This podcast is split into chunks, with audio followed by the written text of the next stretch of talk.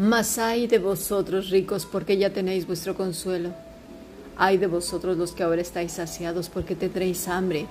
Ay de vosotros los que ahora reís, porque lamentaréis y lloraréis. Ay de vosotros cuando todos los hombres hablen bien de vosotros, porque así, así hacían sus padres con los falsos profetas. Lucas capítulo 6 versículo 24 al 26. Hemos escuchado palabra de Dios.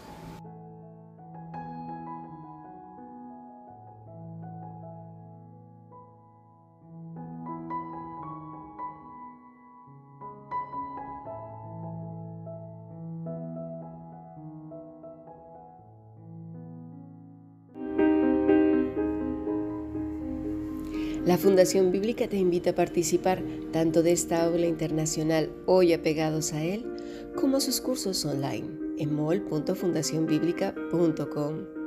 También Adoración de Siervos todos los martes a las 7.30 de la tarde España a través de nuestro canal de YouTube. Para cualquier información escribe a fundacionbiblica.gmail.com. Aprendamos juntos del Maestro. Te esperamos.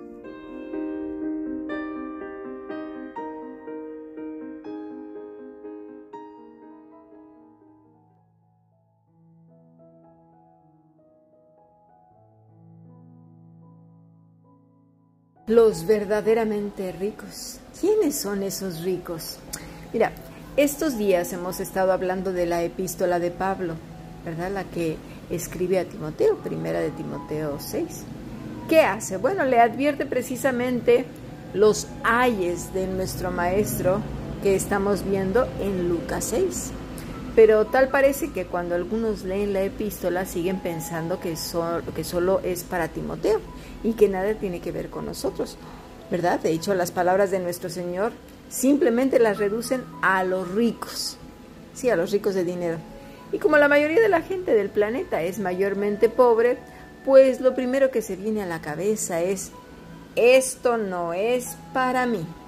Y como resultado surge un rechazo casi espontáneo a los que están más favorecidos, o sea, a los ricos. Sea o no por esfuerzo propio, ya parece que desde Robin Hood o más atrás era un odio a los ricos. Y a veces se siente una gran envidia verdaderamente hacia ellos. Y casi siempre hay esa, esa murmuración interna aún entre nuestros hermanos en Cristo que son ricos, diciendo a saber cómo se lo habrán ganado, a saber lo que han hecho. Ponemos en duda eso, surge de inmediato pues ese rechazo a los que, a los que tienen dinero. Y creemos que a esto se estaba refiriendo el Señor Jesucristo o Pablo a Timoteo. Y, esto que estoy hablando de que, de que solamente se trata a los ricos y que nosotros somos los pobres y que no tiene nada que ver con nosotros lo que está diciendo el Señor o Pablo a Timoteo, no es que yo me lo imagine. Veamos qué dice Don Internet. Bueno, el investigador y fundador de Our World in Data, Max Rosser, da la vuelta a las cifras del mundo, ¿eh? poniendo sobre la mesa un baremo distinto para la pobreza, pero además muy real, que arroja una perspectiva más completa de la cuestión. ¿Sabes cuántos pobres hay en el mundo según sus estudios? Bueno, el 85% de la población mundial se puede considerar pobre, así, así como lo oyes. Con lo cual, el porcentaje de gente rica pues nos deja muy cortitos, un 15%, ¿no? Así pues, estos están los ricos en las esferas más altas. Entonces, pensemos, si el 85% de la población mundial son pobres y un 15% ricos, o la riqueza está en un 15%, pues hay una desigualdad tremenda, con lo cual eh, pues a lo mejor por eso la gente dice esto no es para mí cuando lee el Evangelio. Por otro lado, en el mundo hay 7,9 billones de personas según el último censo. Ya estamos rondando los 8 billones de personas. ¿Sí? O sea, unos dicen 7.753 miles de millones, pero esto era en el 2020, ahora ya estamos en el 2022. Sea como sea, hay 660 millones de cristianos evangélicos. No estoy hablando de los católicos, de los evangélicos, de los cuales se podría decir que casi todos son pobres según lo que acabamos de ver, porque solamente el 15% de, de, la, de la población eh, mundial pues es rica, con lo cual deduciríamos que la mayoría pues son pobres. Y esto nos da un resultado abrumador. Esas palabras de Jesús entonces, dice la gente, no son para mí, son para ese 15% de ricos que están en las esferas más altas. Además, no hemos contado que de esos 660 millones, no todos son verdaderamente cristianos. Dicen que son, pero no lo son. De hecho, el mismo Señor dijo que era una manada pequeña, es un remanente. El remanente que verdaderamente ama al Señor por sobre todas las cosas. Que ninguna voz está primero que Él. Que ninguna autoridad sea la mega iglesia con, eh, bueno, eh, supera la población mundial y por eso ya es la mejor. No, mis estimados, por favor tengamos en cuenta que los números no, nos dicen nada en cuanto a la santidad se refiere, en cuanto a la llenura del Espíritu Santo, en cuanto a la obediencia al Señor. No nos guiemos por eso. Aunque sea el megapastor más famoso, sobrio, inteligente, porque sabes qué, lo primero es Dios.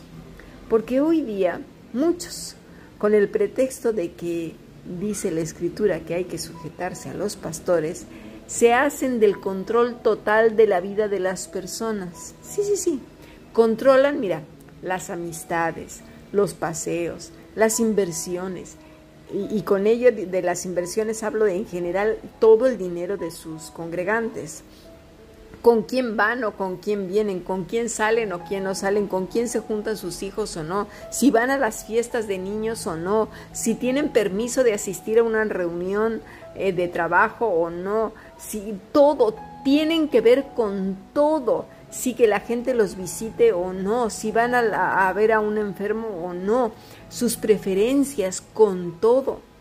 Y la pobre gente ingenua, pues obviamente no conoce a Cristo, porque si le conociera, no estaría haciendo esas cosas. Mira lo que dice el Señor en Juan 14.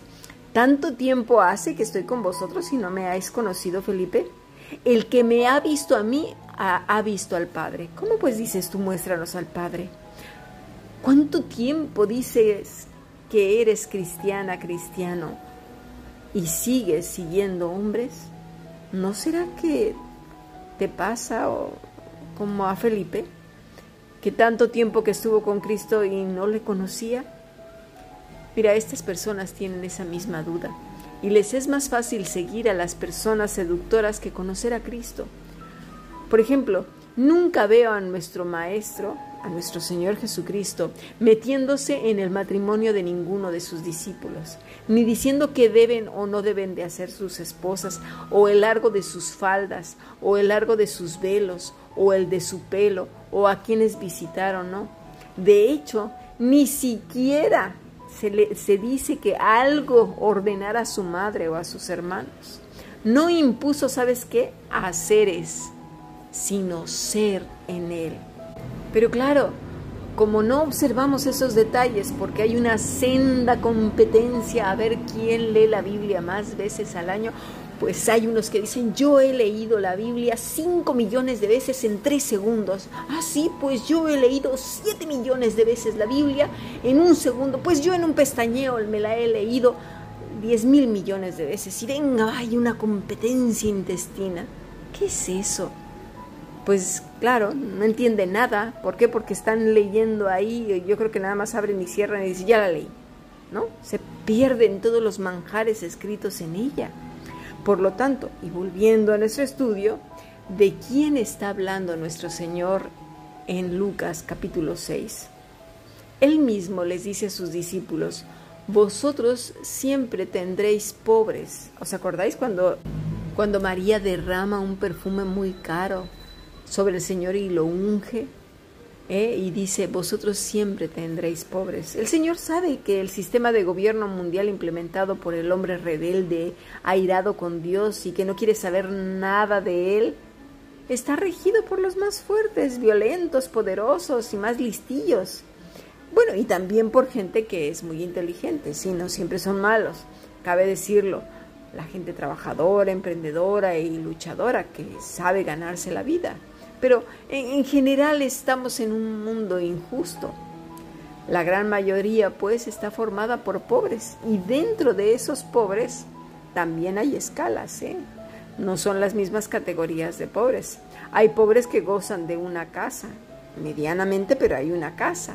Y otros una pequeña choza y otros ni eso. Otros en cuevas. Recuerdo que en la Cerdeña, en un lugar muy bello eh, que hay ahí, se llama el Valle de la Luna. La gente vive en cuevas, en cuevas muy pequeñitas, con lo justo para cada día, ¿eh? Con lo cual, pobres, bueno, depende. Pero al final, como dice el estudio, el 85% de la población son pobres. Entonces, ¿acaso el Señor no sabía que había un montón de pobres y solo se estaba refiriendo a ese pequeño 15%? No, mis estimados, como hemos visto, sí que lo sabía y lo sabe todo porque obviamente Él es Dios y además hay que leer el contexto.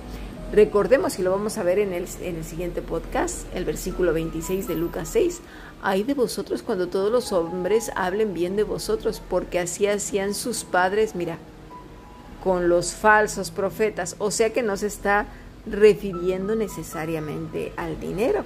Tenemos que ver siempre el contexto y el contexto una y otra vez. Entonces, y por lo tanto, veamos el contexto en el que habla nuestro maestro. Como hemos estado estudiando, es muy importante contextualizar y estudiar como lo estamos haciendo ahora. Así que pasemos a nuestro siguiente podcast.